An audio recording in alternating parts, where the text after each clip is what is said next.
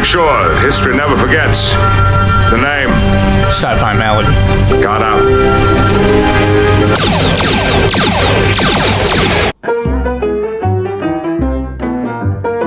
Wanting to get out and see the world, but crunched for time? Then join Phileas Fogg's 88 day world tour package. Start out at Trafalgar Square in lovely London, where you'll then make your way by balloon to the Azure coast of Spain, where you'll see a live bullfight. Then, you'll head by yacht to Cairo, where you'll have an ancient Egyptian tour experience. Following another yacht ride to Mumbai, you'll taste the exotic spices of India by rail and elephant. Watch out for those thuggies. After another beautiful cruise across the Bay of Bengal, you'll take a beautiful tour of Hong Kong, followed by a trip to wonderful Yokohama and experience modernity and tradition meet. Then enjoy a voyage across the Pacific where you'll experience the United States starting at San Francisco. You'll take the Transcontinental Railroad and finish at New York. From there, you'll finish the final leg of your journey with a trip across the Atlantic ending at Liverpool and a direct train back to London. Trips start at 20,000 pounds with our friendly guides like Cantinflas Pespertout. For more information, send a self-addressed stamped telegram to www.fogtours.com. Fog Tours, they're out of this world. Fog Tours are a subsidy of Jules Verne Enterprises. Sci-fi malady. Symptom 251. Around the world in 80 days. The world's longest tour film. We are not responsible for what you may find if you go to www.fogtours.com. We are not responsible if you send any money to fogtours.com. Also, how on earth do you stamp a telegram? I don't know. It's Jules Verne sci-fi. What is your first name, Mr. Burns? I don't know. Welcome back, sickies, to the final episode of Jules Verne July. Thank God. And I, I have have to say, I have been films. kind of upset. I really had high hopes for this month because Jules Verne is such a giant of science fiction. And honestly, for me, with the exception of 20,000 Leagues Under the Sea, it's been kind of a letdown. Although I will admit, I really did enjoy this film, but apparently Thomas and Scott did not. So, This is where I figured it out, where the phrase the movie or the book was better came from. These adaptations of Jules Verne's classic novels were watched by people who read the book and loved it and said, oh, the book was better. you know, I I'm- have read the book. The book is fantastic. Yeah, so we're not really going to go over the book or even the movie so much because I kind of gave you the plot in the intro, but I'll start off as to why they're doing it if you I don't hope know we this go film. over this movie because otherwise we watch this movie for nothing. Well, we're, I mean the plot. I'm not going to give any kind of rundown because I did most of it in the intro. But I will say the reason is Phileas Fogg is a guy in London who uh, he's Is in his social club, and he's yeah eccentric to say the least. And he is told that uh, there was a bank robbery, and he just said, "Well, the person that got the money is clearly clever and is probably halfway across the world by now." To which his cohorts, and this is 1876 London or so, to which his cohorts said, That's nigh impossible. And he said, Oh, you could get around the world in 80 days if you wanted to. And so he makes a bet for 20,000 pounds that he could pull it off. And then everything else ensues with uh, something like he rescues an Indian princess from Suti, which is self immolation with your husband's dead body. And some other things happen. And pretty much they he wins. Because he crosses the international dateline, he manages to get back in time. He also gets accused of stealing the money from the beginning of the film, the bank robbery, because he has so much money. But really, that's the plot. The, the big difference between the book and the film from 1956 is that in the book, there is no hot air balloon. In the film, there is. And now it's just part of the movie. So, with that out of the way, you know, let me just get to. Before I get to the fun facts, let me say this is this for me anyway was a fun movie. A drawback, of course, and I'm not trying to jump to rips and picks, but a drawback, of course, was the three-hour limit. And whether you see this film or the TV made-for-TV one with Pierce Brosnan, it it was a long movie. Um, I'd rather, you know, I could have suggested watching the one with Jackie Chan, but um, I knew that would be awful. hey, It What? was at least had comedy and funny. I have seen it. Okay, but I just I did not want to go that route. I wanted to get something at least somewhat similar to the original, and so that's it. Oh, so let's just get to the fun facts so we could jump in and explain this movie. Uh, this movie is interesting, the 1956 one, in that it really kind of invented the idea of cameos. Peter Lorre has a cameo in here.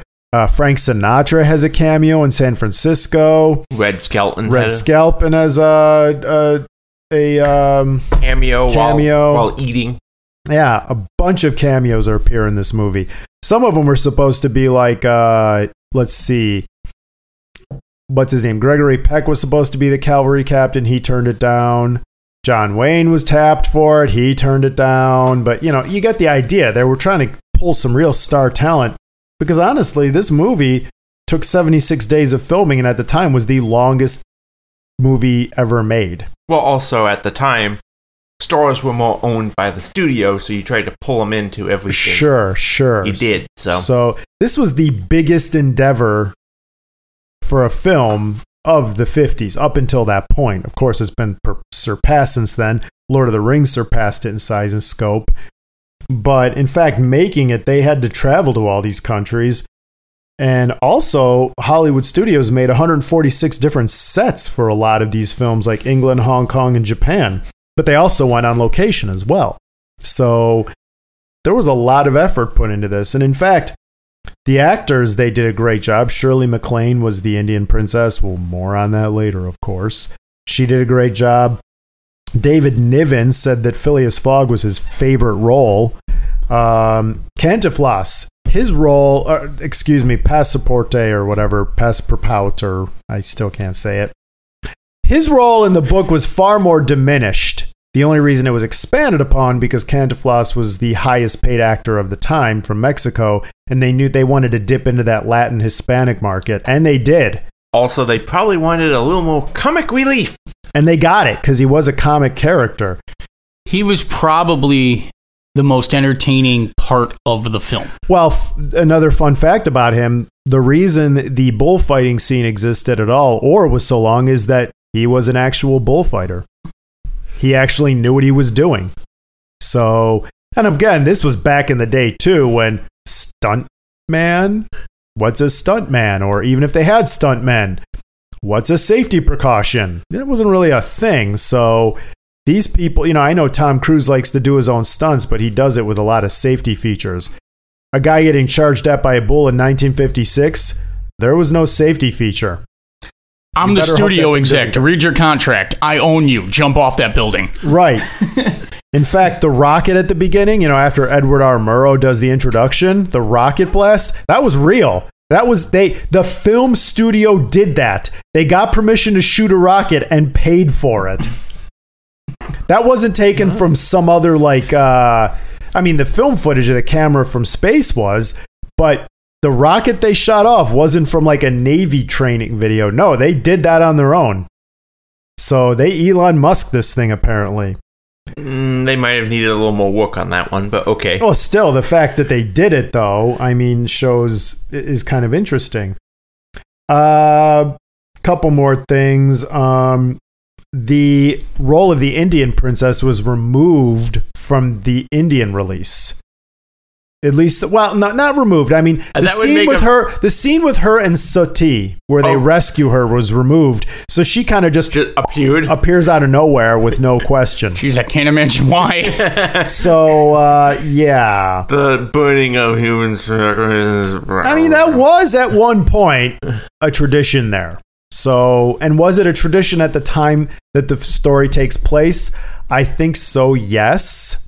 It wasn't common, but Well, you know, again, backwoods India, same type of thing. We have backwoods America somewhere. right. some Well, yeah, stuff I mean, everything was except for I've Britain, spent my but- entire life looking for something that I can call a universal truth that is always, like, you know, it, it always will apply. And I think I've found it. And this is just more proof of it.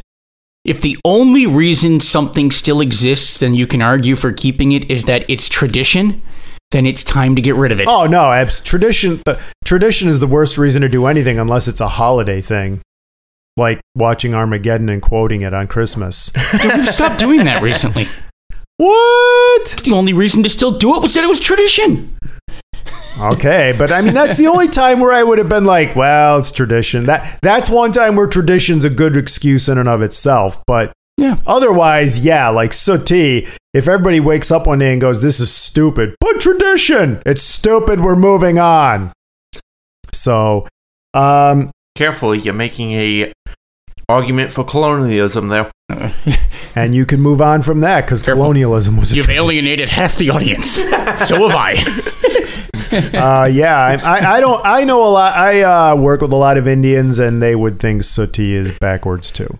Oh, that's not what I meant. I meant No, when we no. said to get that if you only keep tradition because it's tradition, then get rid of it. We've alienated half the audience. You just said the same thing. Except I I, said wasn't, I did I wasn't No, as we will- aggressive, so Move Yeah, on. We're, we're laughing at ourselves too. Uh, I see. Okay, I took that. Before you move on to fun facts, I do have one. okay, I did some math. yeah, How much money do you think that the 5,000 pound bet is worth in current? Well, I can't say current. Well, it was in 20,000, 2016, 20,000. United. Yeah, but each bet was 5,000. Oh, okay, okay. In in 2016 dollars, how much was the $5,000 bet worth? Or I don't know. $5,000 pound bet worth? I don't know. $5,000 uh, dollar pound. 5,000 pound bet. 50? Oh, I'm thinking it has to be more than that. Something like, well, again, this was what? Uh, 1872. Okay, that's way before in the US dollars. So we're talking a few million. Well, I has to mean- be millions. In 1870, the approximate the pound one pound in 1870 would be worth 109 pounds to in 18 in 19 in 2016. Wow. Oh wow. So you have to take the 5,000 pounds and multiply it by 100, and then do the conversion rate of dollars to pounds, and I've come up with something approximating $650,000 Okay, so he uh, made a, and So then you have to times that that's- by That's times four. Times, times four. four. Wow, he made a lot of money. He wagered about 2.5 million dollars. Just straight up, like I have this lying around in the bank. You know what's funny? That seems like a Scott kind of thing to do. If you had the money and you were that inclined, you'd be like, "I'll take that bet." well, if Maybe had- not now. New Scott might not do that. No, if I had the money, I'd still. If someone told me, someone told me today I'm going to get around the world in 80 days, I would say no. But if someone tried to tell me today I'm going to get completely around the world and hit all of these cities in 36 hours, I might take the bet. Oh, for two point five million dollars or whatever. I think I, I think actually, if you said I can get all the way around the world and make five stops in 24 hours, I'd say you're on. okay, so that I don't think you can do it. Scott would take that bet, and in fact, uh, he would be happy to know that there were bookies taking hedging their that there were Vegas odds That was that was one of my favorite scenes in the movie. Yeah. Yeah. because the it is now thirty to one. Oh No. wait, he's where thirty three to to one. Constantly updating, which also leaves you a quick question.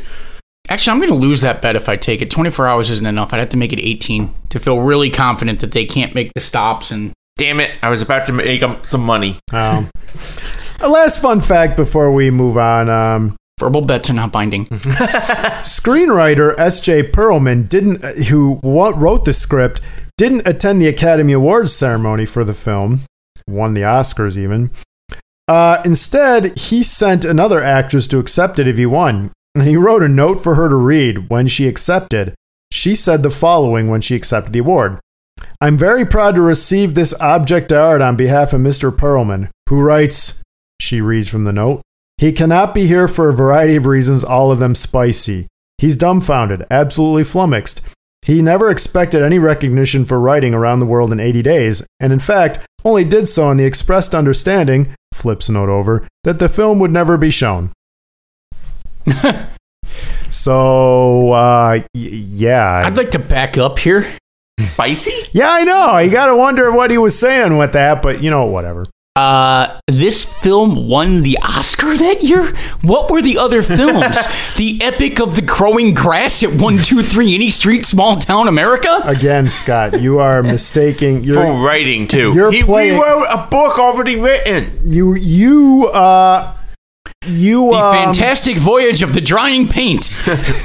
See, Scott is committing the historian's fallacy of using a modern standard on an older film to dis- discern its, wa- My its point merit. is more, it's already a book that he wrote a script on something already now, see that. I get. That I get. That one. Like- that criticism I get. Third runner you- up, the fascinating job of the water taster. hey, you know what? That person might actually be important. hey, you Water, water, If you- water, hydrochloric acid, water. exactly. Oh, wait. or wait a sec, something's wrong. at, for those of you sickies that listen to the Casatorium, uh, what's that? Those who were at the um, that hotel in L.A. where the water supply was tainted Oh, and the pressure body. was low because a dead body was in the tanks. I'll bet they would have really preferred to have a water taster that week. Except I would also question if that water taster knows that taste that well, what's in their water tanks? Well, it was after the dead body went in, of course, and but the, the interesting thing is the interesting thing is that maintenance didn't think to check the tanks until like days in. In which case, he was like, "Huh, there's a dead body floating." What's in going there." on with this water pressure? It's I- seriously I- I- down. As a maintenance technician, I'm going to let you know the last thing I'm going to check for water pressure issue is for a dead body. Oh no, he Just was saying. He went to check the tanks on the roof that were part of that. I, I know the story. Yeah, yes. but a dead Well, body. They try to no claim one- that she fell into the tank too, and that she Uh, wasn't there's a murdered. They're number trying to of- claim she like. There's a number of theories behind that, all of which you could check out on the Casatorium. Okay. Ads, ads, ads, ads, Ads, ads, ads. Self promotion is the way to go. Yes, So- I have finally broken through Rage Master's communist shell and taught him the value of capitalism. He is now shilling like Yep. crazy. Yep. I put away my hammer and sickle and I stopped beating people with Mao's red book in jetliner position. Anyway, so a few things to note before we get to rips and picks. A few topics I want to discuss. First, yeah, yeah, this movie's old, modern not, outdated, racist, blah, blah, blah. A warning if you don't like bad depictions of Native Americans, don't watch the movie. Uh, bad p- depictions of everyone. Yeah, Hey, hey. basically, just if you're if you're offended by bad depictions of people, uh, don't watch the movie. This movie could be renamed "Visiting Every Os- Visiting Every Stereotype in the World in 80 Days," because everyone is stereotyped. That's right. America is stereotyped. Everybody. Britain is stereotyped. Everybody is stereotyped. Welcome to Spain, where all we do is bullfight. Yeah. So yeah, let's just. I'm not going to dwell on that because uh, you it's out there. But here's what I will say. The question. Here's what I will say about that point. Um, someone might watch this and say, "This." I mean, why would 1950s audience have gotten really into this? I mean, yeah, it's neat that you had Edward R. Murrow introducing it and talking about the value of exploration and how the world has shrunk, but this is just a tour video. Well, you have to figure in 1956, if you wanted to go out and experience the world, the best way to do that was National Geographic. That was it. Or maybe a museum. For your average person, even though we had airliners and everything else like that, it was not a common thing. Um. Well, let's see. This is just after, well, recently after World War II. Right. And that's the other thing. Even if you went to Europe, you're looking at a Europe that's still in repair. Plus, you have the uh, you have the Iron Curtain preventing people from going to eastern half of Europe. So let's say you wanted to experience Prague. not anymore. You're not. Or if you do, well, uh, no, no, 1956. Yeah, no. If you do, you're not going to like what you see and you're not going to like the fact that they're seeing you, nay, watching you and your every move. So the point is, this was alluring to people that had fewer entertainment options and far fewer travel options. Today, for us, it's like, gee, I could just put on a VR helmet and Well, watch a YouTube video of it- someone walking through a street in Mumbai. Well, it's not just that they went around, you know, showing off places in the world. They were showing off places in the world in the past. Mm-hmm. That's a, additional because Sure. you could still. I mean, it was after World War II. You could absolutely stop in all these locations if you had the money Mhm. and the time to Sure. do it. You could, but you wouldn't be there at the time that this movie is supposed to be. That's happen. also correct. Because I hate to tell you, San Francisco was really different. N- But in, Absolutely. ni- in 1956. Even by 1956. Yeah. 1956 was very different San Francisco than the one they mm. showed in that film, that's for sure. The only part they got right, that they, they could keep up to date, was Yokohama. Because Japan has been able to keep tradition and modernity together. And I know the A few area. more bomb craters, though. They fixed that. Wow. I know. But wow. the Buddhist statue that you see uh, Cantinflas visiting is there. I've been to that statue in Yokohama several times. So that was real. And you might be tempted to say, yeah, but the Japanese were dressed all traditional, like in 1872 or whatever. Yeah, they would have been. Remember, Japan was isolationist until what? The um, Perry's. Perry's fleet, which was in the 1840s. And even then, it was very limited contact. Japan was very, it, until the Meiji Restoration in 1876, I want to say, or actually, I think it was 1872. But the point is, until the Restoration and the Revolution, Japan did not start the modernizing process until the 1870s. And even then, they kept their outfits, their, their traditional clothing, as a means of keeping tradition alive and their culture. Well, So- even through World War II, they- Exactly. they, kept a lot of the And- traditional garb. And if you go to Japan today, of course, there's a lot of modern clothing, but if you go to a temple area, you're gonna see people in traditional clothing. I know because I've been there. So to say that in 1872 Japan wouldn't have looked like that, no, they would have. That part was accurate.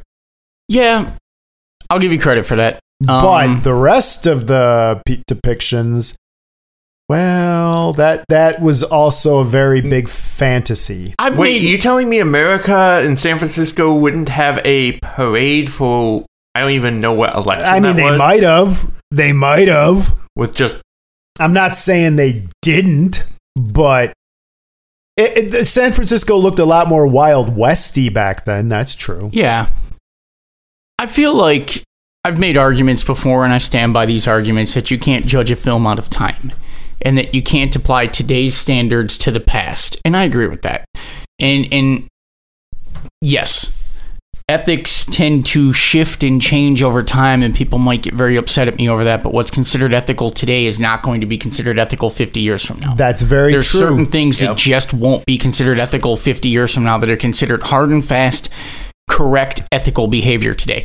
Now, all that said, when you make your film with the objective of showing what the world looks like and, in, and showing people this is what the rest of the world looks like, this is what life is like elsewhere, it is incredibly lazy in any era to create a film that is nothing but um, stereotypes, Stereotypes. for the entirety of the runtime. oh no, absolutely. So I agree. 1956, 1996, 2022, 2056.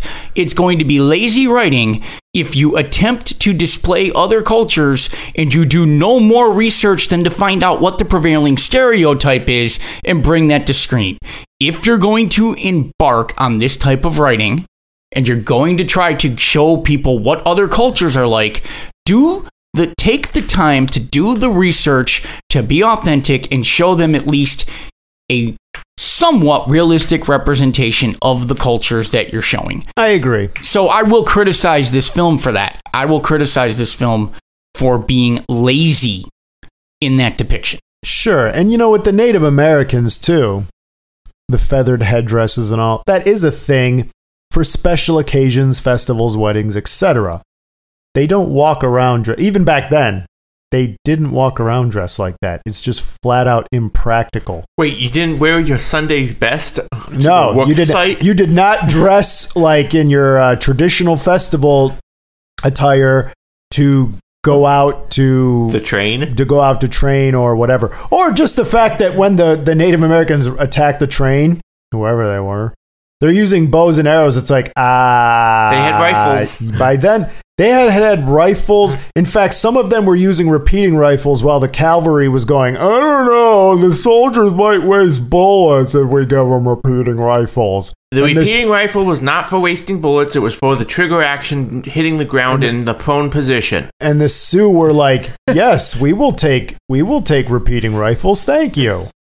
So, but that's a good Yeah, point. The Scott. Indians showing up, firing at the train in bows and arrows. yeah, Uh, that yeah. really that And, really like I'm, is, I'm uh, guilty. The the, the Also, how about they show up right at the point when you're about to have your duel, which remind me again Yeah. was outlawed in both England and America by then. I gotta imagine. I mean, Duels were no longer allowed. I'm sure that they happened every once in a while in small corners, but Not No. in the middle of a a train. train, yeah. Yeah, you I'm sure the that. conductor or the engineer would be like, "Whoa, whoa, whoa! You're gonna damage company property. You guys can duke it out when you get off the train."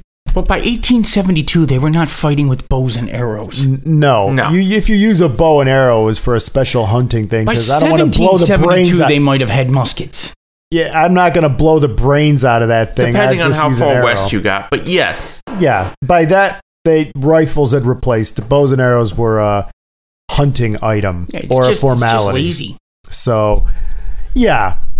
So depictions aside, it's anybody who watches this is going to say, look at this and clearly say, you know, this really isn't science fiction. What are you guys watching it for? Well, for one, I originally wanted to do Master of the World starring Vincent Price, which is about a, a Zeppelin dirigible attacking the world, but probably should have watched that. But this one's a classic. It's still a classic. And here's what makes it sci fi not the technology, not all of that, the futurist leaning. Science fiction is by its nature futurist in scope, whether good or bad. Well, sometimes bad, but it leans that direction. I was reading a book by a Jewish science fiction author, just uh, not more like a biography, and he stated that a lot of Jewish people, especially in the in the 30s, 40s, 50s, did not when they were writing superhero and sci-fi serials lean that way and not fantasy because fantasy looks back. It looks back at an imagined past. And Jews traditionally in Europe were not treated well. So they had no desire to look back. They, however, looking forward looked pretty nice. You could imagine anything there, but looking back into fantasy was like, oh, I see the fantasy of knights. Oh, killing me. No. So, and the reason I mention that is because futurism, science fiction, especially the stuff of Jules Verne, is trying to look at it like, okay, what does the future hold for us that's so good? How are we going to improve? And in 1872, the idea of going around the world in 80 days was nigh impossible. I mean, it was it was one of those it might work, but I doubt it. If you go back, a colleague of mine and co- former coworker Jerry, old older lady, she remembered her grandfather reading in the newspaper that you could eat breakfast in Moscow and have dinner in London, and he said that's impossible. Her grandfather when she was younger. Or if you go to Disney World and they have the um, Wheel of Progress or something like that, where you see the different eras of technological development.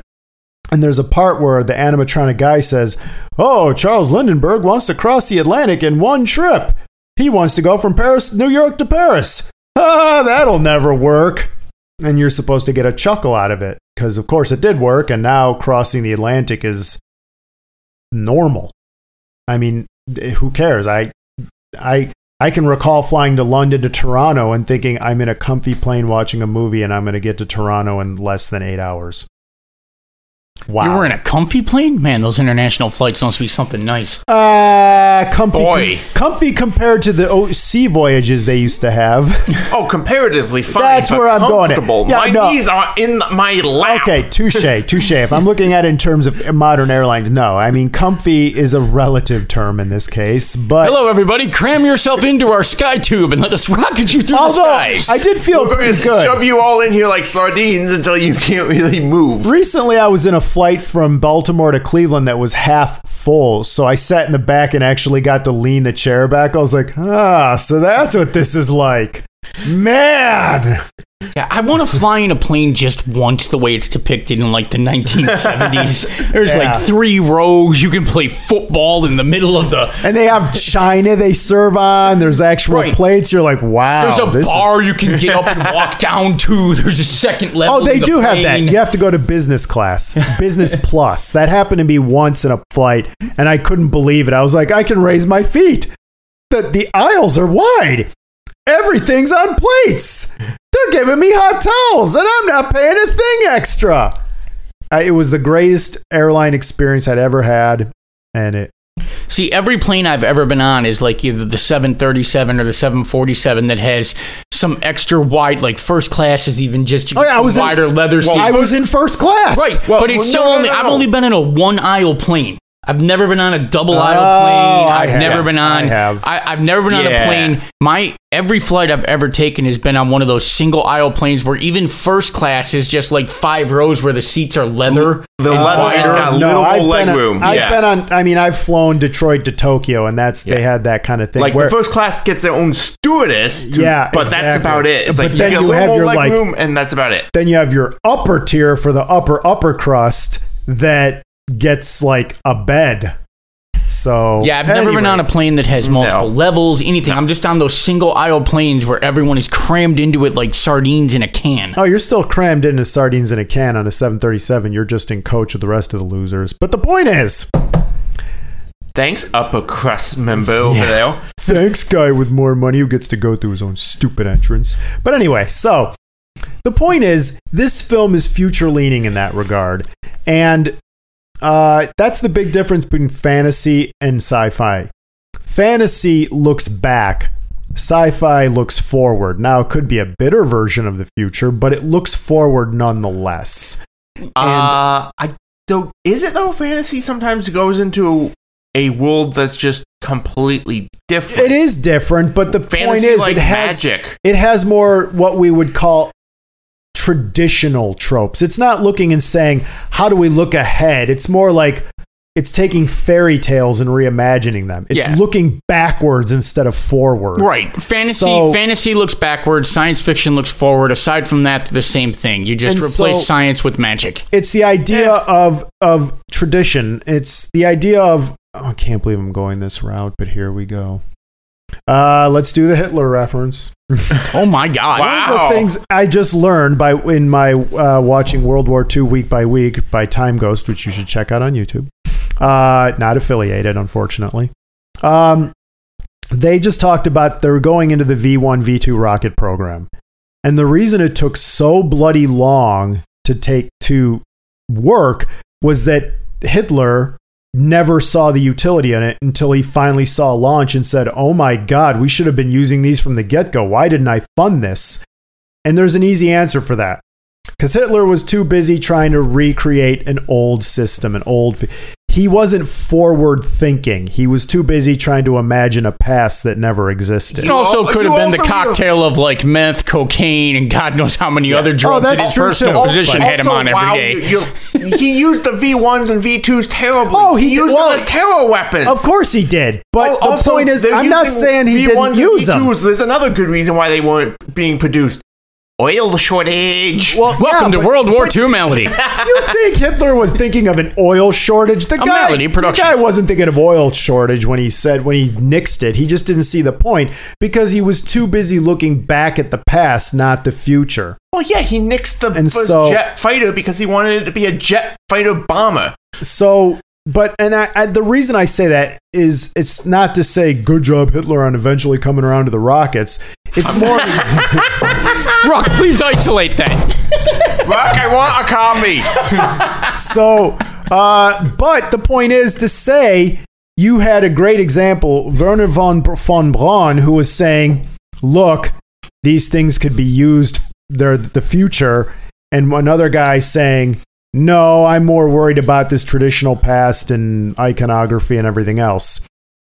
And that is kind of how you could look at it with, with fantasy and sci fi. Now, for a story tart with literary, which is better? Well, that's up to you. When this was written, That's up to you. when this was written by Jules Verne, it was certainly science fiction. Ex- absolutely. because I mean, the whole premise ahead. is that through the through the advancing through the advancement of modern technology, man can do something that was thought impossible. Mm-hmm. Even if he sees, Right. even if there's setbacks, because they tell him, "See, "Are you planning for the unforeseen?" I always plan for the unforeseen. Uh, or always account for the unforeseen. Yeah.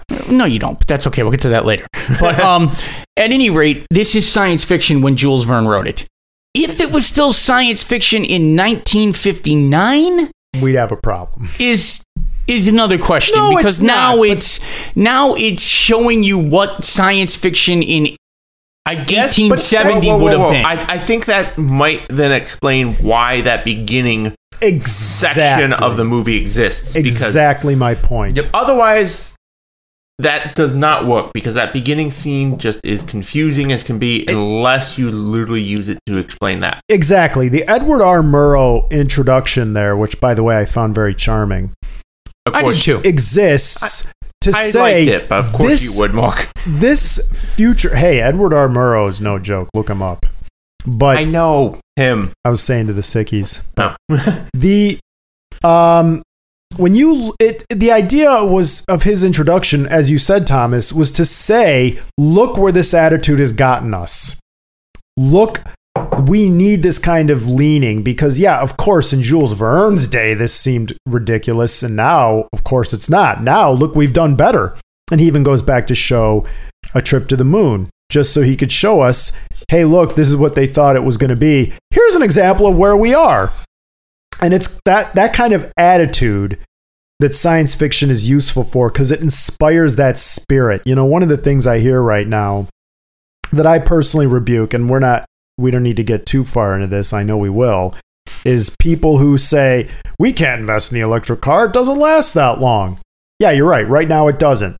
And that's why at this moment, today and tomorrow, and probably next week, it will not replace gasoline. It just won't. I know that. There's a practicality to it.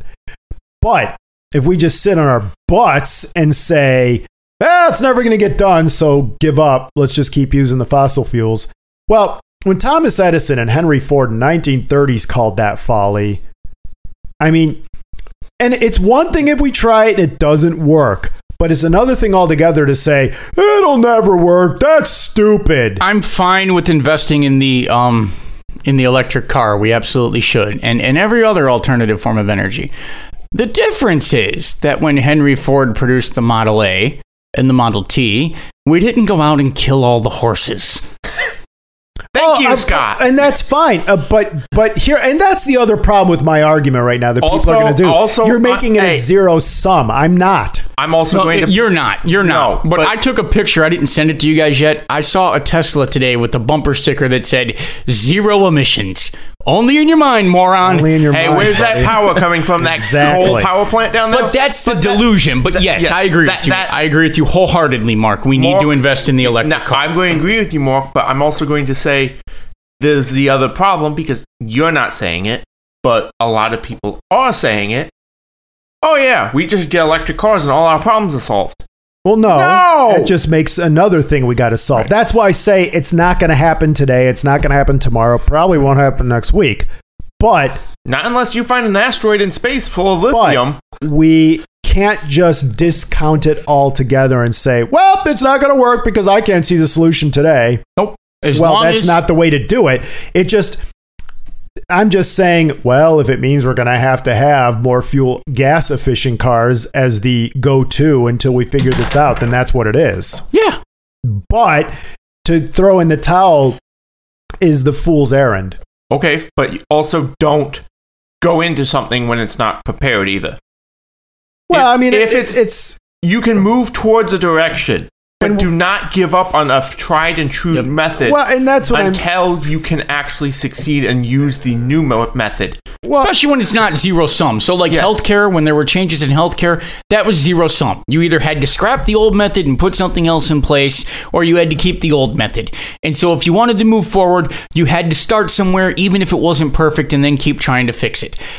With the yes, it's worth investing in the electric car. That's his. That's his question that no one should disagree with whatsoever. yeah, it's I- just there a should matter, be no it's a matter of time. it. I- it's a I- matter of time. I'm going to say invest, but do not push for the simple fact that until the grid can take it, Well, invest is push. No. That's the point. It, the point is, No, it depends how no. hard do you push. That's it's the like question. this invest in the electric car but maybe we shouldn't you know for california shut down our last functioning nuclear plant at the end of the year that supplies 30% of our energy when we're Well, already having rolling blackouts That's like I said. How hard do you push? That's the question. It's not. But well, we've lost common sense in this country. You get in line with the extremes and you follow You what the extremes say one way or the other. But you, at the same time, and just getting back to the heart It's of either coal forever or windmills forever. it's getting back to the heart of innovation here that futurism and science fiction, like Jules Verne was positing, when you throw in the towel, you're basically saying, Well, I don't see the solution today, so therefore let's just keep doing the same thing. Well, that's ridiculous nonsense. Uh, you don't see the solution today, which means, all right, then we got to keep doing what we're doing because we know it works. But you keep striving. You know, Scott, you talked about this with Star Trek. You keep striving, you keep struggling. Is it going to work today? No. Is it going to work tomorrow? No. But at some point, and it's and it's not like we can say the electric car will never work. It'll work. The electric It just car works it just works. It's just not there. So is it like I said? Will it replace the gasoline engine? Yes, One undoubtedly Yes. by 2030. What? Every single U.S. car maker, Yeah, every single world car maker. you would think, but the the largest car maker in the world is Volkswagen. They've already said we will not have electric cars out there after or Exactly. gas cars after 2030. Well, we'll GM see. and Ford have We'll basically see. said we're not making any more gas. It's oh, the electric No, car works. we'll see. It We'll works. see. It's efficient, but the, the pipe dream that the electric car is going to save climate, uh, prevent climate change from happening is just that a pipe dream because we didn't think about the rest of it as oh crap, how do we generate all this electricity? But the electric how about car the- no, no, absolutely no. works. The technology we need to invest in is removing carbon from the atmosphere. No, no, no. Time out. Scott, back up. Truck up. climate change malady. No, not climate change. Or We're not whatever, going whatever, whatever, whatever. I'm There's going not to much say- in this no, movie to no, talk no, about, no, so no, what did no. you expect? There's No, plenty no. to talk about. I just uh, I'm what's up saying with uh, this theme. y- y- you cannot get rid of gasoline right now and replace it 100% with electric cars. Electric cars work. Don't get me wrong. I'm not disagreeing that they work. Well, you don't have the charging stations. You don't No, have the I'm not even going to say you know. charging stations. Where on earth are you getting enough lithium, which is a rare earth element, on the entire planet to produce that many lithium ion batteries to replace every You're not. single car? You know, you know, I it's got a rare earth. Rare! I got a solution. can't I got generate enough solution. electricity as it is. How can you generate enough electricity for the for to convert all the gas cars? I got a you would need a whole bunch of nuclear power plants. Oh wait, nuclear bad. Can't do that. I got a solution. Communism. China has a lot of lithium ion. Allegedly, allegedly. Oh, wait, wait, wait, wait, wait, wait. Your Let him solution finish. is communism. Oh God, shut up! Rock, Hey, I want that. sleeping. Isolate that rock. So, so here's what I was getting at. Allegedly, China has a bunch of lithium ion. Communism and bribery go together like peanut butter and jelly.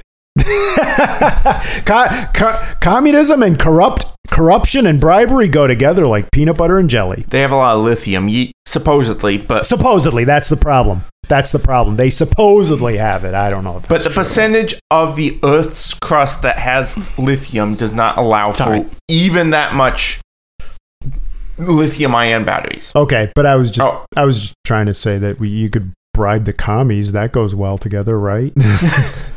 Yeah, I mean, they're near the end of a dynastic cycle anyway. On average, it doesn't last much more than 100 years. yeah. Anyway, Uh, but I, I guess hey, Winnie the Pooh, please don't bomb us now. I guess what I'm trying to get at now is just that this this even though it's not science fiction to us, we have to recognize that it was to him and it has that futurist bent which makes it science fiction at least for him. I fully agree. So that's why even though for us it doesn't line up, it it works. In the same way that we did NASA November. That wasn't fictional. Everything we read or read, everything we watched really happened. The only fiction part was how some of the character drama played out. Excuse me, sir. I have it on good authority from Mike Barra that we never went to the moon. Oh, that's true. I'm sorry, Mike Barra. Wait, I'm minute, sorry. wait I have it on good authority from Mike Barra that we went to the moon, but the There aliens on the the dark alien side of the moon told us not to come back. I was gonna say Mike Barra changed his mind when aliens got oh, involved. Oh wait! okay. I have it on good authority that the aliens aren't on the dark side of the moon because we sent an expedition there and nothing's there, but they are hiding in a Lagrange point and they warned us away, communicating with Buzz Aldrin and the other Apollo astronauts to please stop coming back. Yes. I so have good authority that 15 minutes on the other side of that channel, medical channel, was about the aliens talking about us leaving. So it was on the moon. so yes. I have it on good authority that Bigfoot is a transdimensional time traveling alien. Actually, you know what? Uh, Big Bigfoot once saw me, except nobody believes him. anyway, so uh, I saw that in a T-shirt, and I very much regret not buying it. Why mm. didn't They- you buy that? I, I don't. My wife pointed it out, and I was like, "How did I come back for that?" And then I didn't, and I'm thinking, No, your wife pointed it out to you. Idiot. You got the get away, buy it now. I know. card. That's why she was like, "You should buy that," and I was like, "Yeah, I should." It was wife approved. Yeah, I- wife approved. Come on, Well, man. you know, I got to go back and get it. I got to go back. Husband It's tested, official. wife approved. Going back to get it. It's like because- kicks. Yep. Except the shirt was for kicks. Anyway, bad pun. So, I guess we're at a point now where we can get into some rips and picks before we let this thing go too long. Man, we went 45 minutes without rips and picks. Yeah. So I'm going to start off with a couple picks. Well, maybe 45. Rock is going to have to edit some stuff, so maybe we're like 41 What? minutes in. You mean all that Hitler stuff? Some of can that. Stay. That can stay. Ex- Although the one line might not. We'll see. But all I got to the say, one Rock- line that I hope you save. all I gotta say is I want some clips saved from by Rock for, I, I, from this. I would concur. So, and I know which line I want saved because wow, I can't believe I said it. anyway, so I can't believe I ate the whole thing. so the picks. One, the acting is very good. Uh, and I am really impressed with the set design. This is back in the days when Hollywood actually built sets and didn't green screen it or didn't go out to a desert so they could green screen a desert. You heard me, JJ. Um, you're not getting out of that no matter how self-effacing you are. Um, the sets look magnificent. Uh, this the set pieces like uh, what where they actually were on location were great. In fact, that was another fun fact I forgot. And when they were in Thailand or Siam at the time, the giant uh, boat they saw in the Pacific that was actually the king's boat. They let him borrow it for the film. Um, or he let them borrow it. So Cause yay, royalty. yeah, sure. Plus, it showcased him. So Not like we don't not? celebrate royalty today or this summer. Yeah. Well, let them speak at the UN. So what happened was these. Uh, it's really great looking sets. It's really great actors, um, and it, it is fun and entertaining. It except for ex- at least for me. Now, if you're a modern day viewer of films and f- movies that can't sit still and has to have flat, random flashy shiny ball syndrome, this movie is going to be an excruciating nightmare for you. Flat, plain and simple. Just make sure you've taken your focusing. Uh, a lot of it. You must take two pills before watching this film. because this is going to be an excruciating nightmare. You Because can't, you especially can't fault the acting of this film. You can't. I will agree. And there's some there's some brilliant comedic moments. and um, panoramic shots, but that's part of the problem too. That's a rip. I am Because some fleeing from women, and then he's just like uh, flirting with every woman Yep. throughout the rest of the film. Every when he's the he's the base of the human pyramid, and Yeah. he finds him. I chuckled. I Master started laughing. runs away. Oh, yeah, I literally just started Uh-huh. laughing. I mean, there's times where this film made me laugh, made me chuckle. I sent Thomas and and Mark a text t- 30 minutes in or 25 minutes. I like this one so far. Yeah. it was charming. It was, um, it was entertaining. I liked the the fully um stereotypical British portrayal of Britain at that time in the Gentleman's Club. Ice. I should dare say not. that's a Yankee thing. That is, Some club members do take it, but you could give your liver a cold. you know, that is so true. I was listening to Paul Stanley of Kiss, his autobiography, because it's interesting, and he hated his first tour to England because of things like that, where they he's like they almost took a perverse pleasure in making your life uncomfortable. If you asked them for a ice cube to, in your drink, they sighed, rolled their eyes at you, and gave you one small ice cube. So yeah, that was it. Now that's different now, but back then, the old guard, oh yeah. Then you got the two guys playing chess. They haven't made a move yet, and they call the poor For the butler cat. over to Complain get, about the, a cat. get that foul beast out of No, here. no, no, no. or the newspaper. Oh, you mean someone else has touched it? Get another one. And then, can you believe it? Someone pilfered his newspaper. Next this thing, people country's are talking to one another in here. this country's going to the dogs. Yeah, exactly. I see that no, paper te- has been crinkled. So technically, i- if you look at the chessboard, White has moved a pawn. There- I mean, I found Things the movie, move slow in the social club. It was charming. I found that there was some quaint, old school charm to it, and then it just kept going. 17 minute bullfight, which started off strong, but after a while, you're like, so did you just leave the camera on and the cameraman went away to take a smoke break? Also, technically, normally bullfights end with a lot of knives in the bull. Yeah, you know, you see a part where he has the sword, and you're like, no way. no way they're going to end this the way they're supposed to. No way. Nope, they don't. The director actually yelled cut. Hey kids, let's go watch the bull. All right, kids, let's now. Does the bull get an ice cream cone after? No, kids, the bull does Yeah, not. that's that's what it is. An ice cream cone. Nice sharp ice cream. It's a sword-shaped ice cream cone. The bull likes to eat the ice cream cone from directly inside its stomach. well, anyway, let's get going. You don't really need to see that. You know what ice cream Don't worry, like. kids. Now that you've seen, all right, I'm gonna fight Johnny afterwards. Can we end the fight the way they did? I, the bull got up and was fine, right? That's what you told me, mommy. The bull likes that. I don't understand why Jimmy was screaming so loud.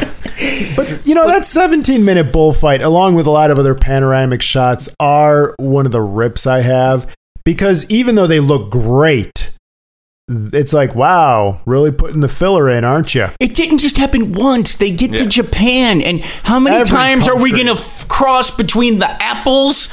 And the statue, and the apples, and the statue, and the apples, and the statue, and Yeah. oh look, there's a woman carrying apples. I bet she gives him an apple. Now let's bow, talk, bow, talk. Oh look, Yep. it's Japan. Oh, it's an apple. Maybe I'll eat it. Maybe oh, there's the statue. Let me bow to the statue. Now I'm gonna eat an apple. This scene sucks. I don't care what year it is. It sucks. Yeah, it Uh, was. You might be wearing the correct garb, but we already got it. You're We got in your point. Japan. we got the point now. You can move to the scene next went scene. five minutes and it could have went two. I will never make fun of Star Trek the slow motion picture again for the five minute glamour shot eye bleeping of the Enterprise.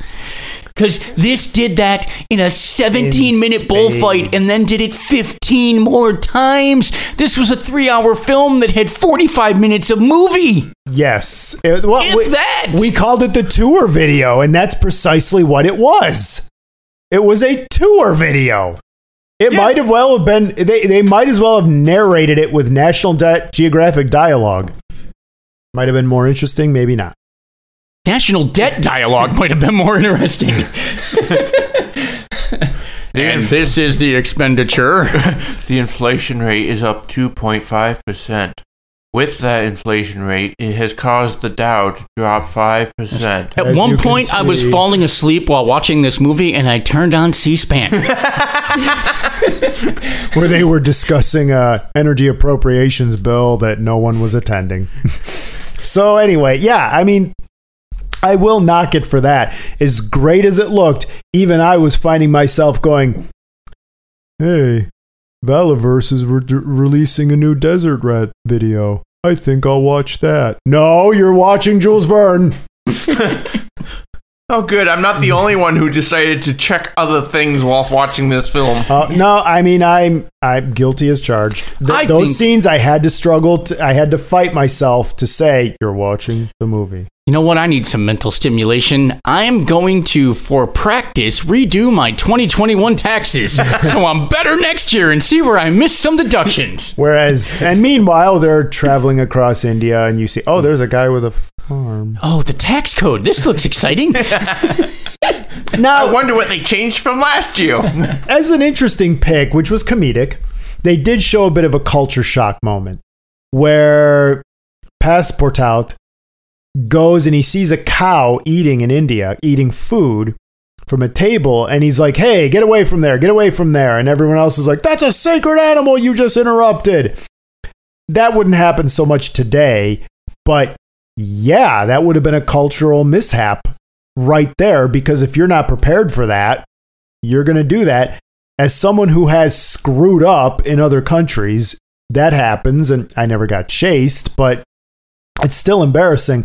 Although they did blow it, he ran into a temple with his shoes on, which would have been another affront because in India, when you go into a temple, your shoes come off. Uh, and the people chasing him would have taken their shoes off. But what, you know, Well, also he's from England, so at the time it was still Spain. a colony, sort of. I Right, can't but- believe this movie got a major cultural detail wrong. yeah, can I can't believe it. No, they got But they got wrong that other one culturally? right. But it was a comedic moment played for laughs. So, this is this is harder than when they told me it wasn't butter. so, um, and I've been Ne- laying all next the. thing you'll tell me that it, they're going to start spraying butter. Uh, you know, I I've been labeling all the rips and picks. You guys got any? Because I've pretty much hit on all the ones. Oh, the charmingness of Edward R. Murrow. I like that introduction that does the um the here's where we are and here's where we can be. The more positive, positivist, upbeat intro by someone. It's nice. It's charming. We're in an era where everything's negative and every everyone I love is dead and everything's dying and it was kind of a nice. Is it ridiculous? I don't know, maybe, but it was charming. I mean, I have I have one major rip for the whole film, and it's just that it's so much fluff. Mm-hmm, um, the parts of this movie Yes. where there's actually a movie going on are not bad. None of them are are great. There's a couple good parts that made me chuckle or entertaining that I found quaint that I somewhat enjoyed watching. But there is again, I'm just gonna say in a three hour movie, there's two hours and fifteen minutes of stuff we don't need. And like, I get you had to pad out your movie, and I get that conceptually it's a tour video, but you overdid it. I, you know, it's funny and ironic that the Pierce Brosnan version from the '80s, I was like, "Oh, that's three hours. We can't do that." And then I, and then Scott rented this one, and I went, "It's three hours." Ha! Which was guess I- shorter than the four hour YouTube Guess version. I, yeah, I guess I sort of failed. Whoops. I'm just going to say this. You have given us some bad movies to watch, Mark, And long ones. and now you've given us very long ones. You know, when when one day in twenty what seventy two or something, when we all die off, we'll have Hey, watched. hey, hey! We're, we're, we're trying to look towards the future and futurists, so we we want I want said to live. twenty to- seventy two. yeah, so we want to be able to live 200 years in the future. Oh, so I- I- one day in the future. Yeah, don't don't look down. Far look future, For, look far for the future. progress. So maybe we'll die out in 19 uh, in 2110. Okay, so one day when we die in the future, you will have seen a vast repertoire yes. thanks to me, and that may or may not preclude you spiking my medicine. I don't know, but I can't take it anymore. Why did you kill him? It's going to be another bad movie. yeah. Um, I am now watching Progeny 2. I'm just going to say this is Scott's deep pseudo-scientific BS moment. And who said This is Scott's scientific moment. Deep meaning. and it's BS and it's pseudoscience and it can be ripped apart by anyone who probably passed 12th grade physics. But um there is uh you know the, the in quantum theory everything that can happen in theory can does happen in the dual slit experiment I believe that there is an you know uh probability collapses into reality once observed. There will always be a version of me that lives or dies. In every instance of every timeline, there is a version that lives or dies. So even when you get down to just two of me, there is a version where one of us lives and one of us dies. And so then Schrodinger's cat. there'll be a version where I live and I don't die. There'll be a version where I live and even when I'm the last person there, every tenth of a second, there'll be a version where I live and I don't die. There is one version of me that will live forever until the heat death of the universe. And I am that version. I am, to quote to quote Rick Sanchez, the Scottish Scott. And I will live forever until the heat death of the universe. Okay. I- I'm, I'm kidding. anyway, go on. No, that's it. That's his scientific. because of Yes, quantum because of the fact that there is always whatever event can happen does happen somewhere in the multi-universe theory there is a universe where i will never die And that has to do. Oh, with the concept I mentioned Yes. before. Okay. when we all thought- die off at some point Oh, okay. I thought you were relating to the movie. I'm like, this, Nope. the movie didn't Nope. address this at ah, all. I- but i am the true authentic version of me okay. that so will never die So unfortunately, Mark, all the torture you are doing to him, he will have to endure for the rest of time. exponential. Flash forward to next week. Unfortunately, Scott got overconfident and thought he was the version that would never die and jumped off his house and died. Yeah. he charged an umpire with a bat, and the umpire claimed stand your ground. And Mark had warned him for years this would happen, but he never. But after convincing himself that he was the ever living Scott, ever living, Scott. ever living Scott convinced himself of that, and he charged. Yeah. Mark's response was, "Can't say I didn't warn him." I'm never arguing in softball again. There actually was a case where uh, this uh, this summer someone pulled a gun on a softball field and shot at someone. See, I told you. But the difference is charging at a guy with a bat. It, even I'm gonna go. Uh, yeah, he had stand your ground laws. He he he Hey, had self defense was 158 percent on his I didn't charge him with the bat. I threw the bat at him. Oh, I'm sorry. I forgot to split hairs hey, on this Rock, one. please delete that. Scott, oh, let's let's also be honest. Scott has now had a kid and has gotten married. He's toned has down. matured toned quite down. a bit. Toned down. So, uh, uh, there was a rip I just wanted to throw out there, and I forgot what it was. Well, I'm going to put a pick out. Um, Yeah, go for it. At least the balloon moved in the correct direction. Yeah, but unfortunately, the blue that was my rip. That high up, and they're not freezing. Hmm, that's nice. Oh, oh, I was going to s- let me finish. Okay, Um, what mountain range did they hit? the Alps. They could take snow off the cap of the mountain. Cute. The mountain range of the Alps in Spain. Switzerland. Yeah, yeah. Aren't you Uh, pretty? That's a bit about. Never mind about the correct direction because apparently that balloon went in a U shape. Then Well, that's the other problem. They showed scenes like they showed that castle with the canals there. Yeah, it's that's like, in Germany. hi, that's no Holland. I'm sorry. I'm like, oh, so um, they wanted to go to Marseille and they were cutting across the Netherlands. What? and I then can't the, Wrong believe this film got got details wrong. Uh, aren't they? I, I, I, I don't know. How high are the Alps? Uh, I don't know. Google it. uh, pretty High. pretty high. Hi. Wouldn't you need your own oxygen and warm weather? Like, Warm aren't you gear? dead? Uh, maybe even if you're not dead, your death of you're dying from freezing. Let's n- maybe not oxygen because I mean Hannibal crossed it without oxygen, but, but you're cold. you're definitely cold up You're there. cold. So- Yeah, and the thin suits and that. Yeah, not Yeah. good. Hey, master, let's get some ice from the Alps for the ch- chilled wine. That's cute. And today, They're Phineas Fogg dead. will not get around the world in 80 days as he's been hospitalized for severe frostbite after flying over the Alps in a balloon. Don't Yeah. worry, he will get severe yeah, heat stroke the next day when he has hot Yeah. soup and uh, Yeah. while sitting in a hot ship. But uh, hey, at least you won your bet if you hedged him against him, right? Right? Right? He owes you five thousand pounds if he lives. Oh, those odds moved too much when they went from 30 to 1 to 20 to 1.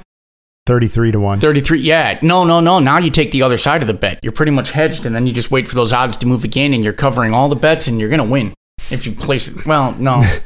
But This you is- can keep hedging your bets. You're experiencing gambler Scott now. Uh, Gambler is is now speaking. if Sickies, if you ever want advice on gambling, Don't ask me. I can tell you how to lose and lose and lose and lose and lose some hey, more. I was Hey, winning. hey, I no. was winning just fine until Gambler came calling.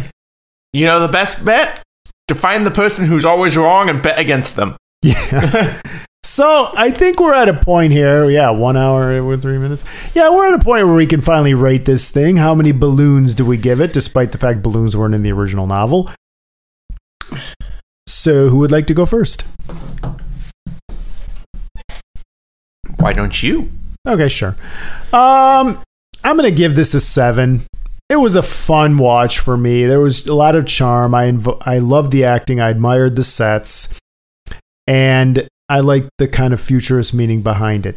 That having been said, it was way too long, and um, I didn't let the insensitivity of depictions and the stereotype get in the way because I'm also remembering who I'm talking to or who I'm viewing. It's kind of like when my grandfather would ask me, instead of saying, So, how are the kids over in that part of town treating you when I was teaching them? He use an insensitive racial slur. I you just you just kind of roll with it because you know he's 89 years old. He's not going to change terms. That's just the way it is. So um that's why I didn't let it get me down. Uh, but if if that kind of thing does get you down, then I would highly recommend looking at a more modern iteration of this film. Yes, because the Jackie Chan one was so much more. Well, I think they have they they had another one with um what's his name the one Doctor Who and also played Kilgrave in the from the BBC. That one might you might like that one better. Alright. I'm going to give it a mm, five. Not good, not bad. It was okay. It was long. There were plenty of scenes where I'm just like, what's going on? This is, seems pointless. Why are they just shoving food in their face at this point or something like oh, that? yeah. And why are we just watching someone eat? Why are we watching them play chords for the 50 billionth time? Why is this so? But I mean, the concept's good. Some of the execution's bad. The acting is very well. I mean, that is some good acting. So I can't really destroy it. I'm not going to sit here and go, "Ooh, let's watch that film again and again and again and a-" no, never. Will I watch it again? Possibly, but I'm not going out of my way to do it. Quintilius Varus, give me back my legions. this film, it's not that it's long. It's that there are massive scenes where nothing is going on. There's 15 minute intervals where no one speaks.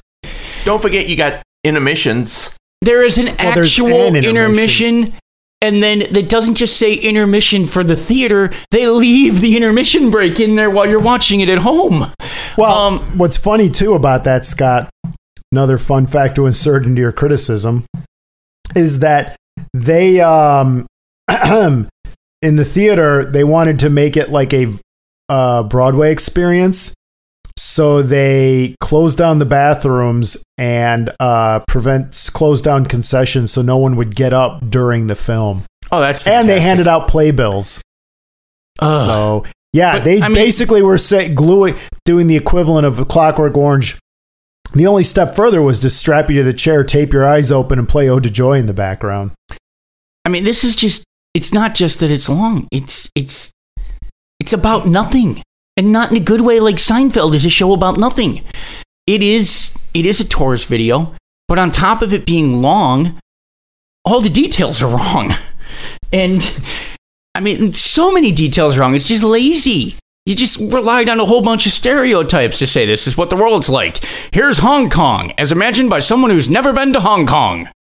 Um, and and I, I don't know.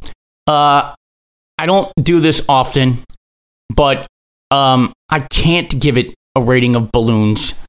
Um, and it's just because ultimately, I determined that this film isn't actually a movie, and I call it unwatchable. So I just rate it unwatchable. It is un. It is unwatchable. That that's in my opinion. This is an unwatchable stream of moving pictures on a screen. I call it a tour video or a National Geographic do- Yep. documentary for a reason because that's what it mostly is. Which again, to a 1956 audience, probably was pretty good. Oh, But in, in for us- 1956, this might have been. I can Cats. see this would have been this would have been good. I can understand there was the yeah. I'm well. I mean, I still don't understand how it won an Oscar for anything in 1956. Probably cinematography. Um, it does look good. No, But- you said writing, didn't you? Uh, I- that was an Academy Award. Who cares about that? Yeah, it just um Star Crash is bad, but it's watchable. I, I I mean I'm not Well- far off of joking when I said I had to turn on C-SPAN to wake myself up while watching this film. Well, then, Scott, you'll be happy to know that next month will not be as droll for you. Uh, next month, Sickies, I'll, I'll go ahead and throw it out there. We are doing The Truth is Out There August. That's right, some of the best episodes of The X Files. Wait, What? this is not an approved title. Why not? Oh, alliteration. The alliteration. truth is have to- out there August? No, no, no, no, no. Alliteration can be sound or letter. So out and August are close enough in my mind. What? Hi there, sickies. It's me, Ruck. Um, just just a quick thing I want to point out to Mark. I'm extremely tired, so I'm sorry. But um, love X Files. Um, it's basically the adult Scooby Doo, is what I used to call it. So I I'm making a petition to call it Adult Scooby Doo August. Please, love me. That's all I want. I love you, Mark. I love you, Scott. Thomas, you already know how I feel about you. But yeah, back to your regularly scheduled programming. Mwah. Look, I'm scraping the barrel. Just let me have it. How about how about Alien August? No, because the X Files isn't always about aliens. no, no, no. This is fantastic. It would open up the range of topics we could talk about. If we're finally moving away from alliteration, I, I, you know, though, October is horror month, and That's the January is trekking into the new That's year. the exception. We're d- hey, I'm the title guy. It's truth is out there August. Okay. No, wait, wait, wait. Who are you, and where is Mark? Yeah. Also, if we if that is now the rule is close enough, we're opening up the floodgates. Hey, hey, hey! I, I open the floodgates and I stand in the way. So you and you lent that power to me. So that's what it is. The point is X Files. Okay, X Files. All right. So that's what you could look forward to next month, Scott and Sickies and Thomas, uh, which is good. Which is And good Thomas, because thanks. even if you hate the episode, it's only for an hour. Nonetheless, I just stand in between you two and make sure you don't kill each other. That's all I'm here for. That's a While sitting vital to my role, right. and you that's a vital role, and you know it.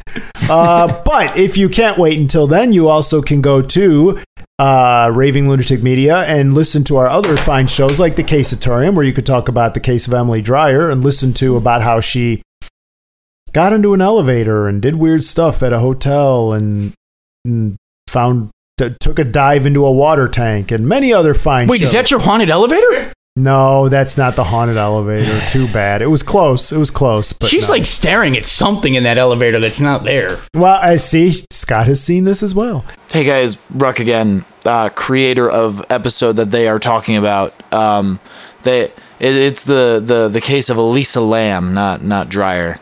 Dryer was so, uh, the thing you put your clothes in. Yeah. Uh, the you- footage also seems sped up.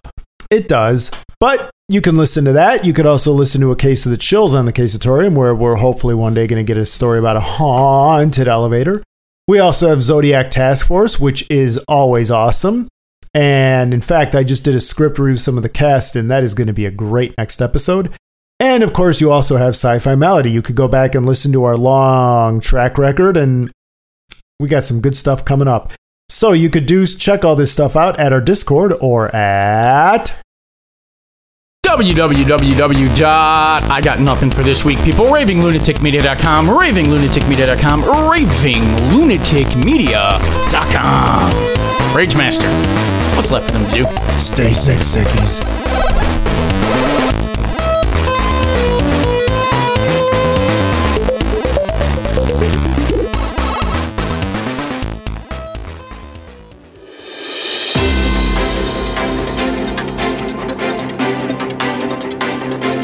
Hello, ladies and gentlemen. My name is Matt Ruckstar here with Ruckstar News. Today, we got to sit down with political and socioeconomical expert, the Rage Master. We got to ask him a few questions. Here are his responses.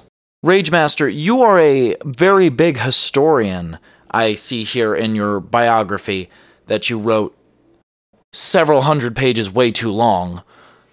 I see that you are very, very interested in World War II. If you could choose one person from World War II uh, to sit down and have dinner with, what would you tell them, and who would it be? Good job, Hitler, on eventually coming around to the rockets. Uh, well, that's a um, interesting remark. I don't think I share the same values, but y'all know what?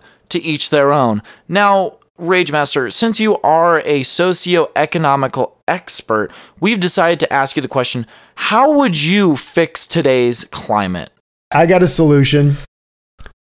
Communism? Communism. Um, very interesting way to go. Uh, I read in your autobiography, uh, aptly named Rage Master Hear Me Roar, uh, which is on sale anywhere for 300 Bitcoin. Way to go, buddy. But uh, I read that you would love to be a leader. Uh, is there a reason you'd love to be a leader in this communist utopia you're dreaming of? Communism and bribery go together like peanut butter and jelly. Let's let's get off of of this topic. I feel like we're uh, we're getting a bit too bit too uh, familiar with you. Um, let's let's get on to something a bit more light. Um, do you have any like nighttime routines before you go to sleep? Spiking my medicine. That actually um explains quite a bit. Um, well, we recently interviewed your two very close friends, Scott and Thomas of the podcast Sci-Fi Malady, and we asked them about your interesting behavior and this is what Scott had to say. It also al- could have been the cocktail of like meth, cocaine, and God knows how many other drugs that's that his true, personal too. physician had him Also, on every wow, day. you- you- Scott goes on uh, later to claim that he has quote unquote dirt on you that he can use at any time to gain political favor. What do you have to say about that? That's the problem. They supposedly have it. I don't know. Well, folks, you heard it here first. Thank you for listening to my interview with the Rage Master. We'll see you next time on Ruckstar News.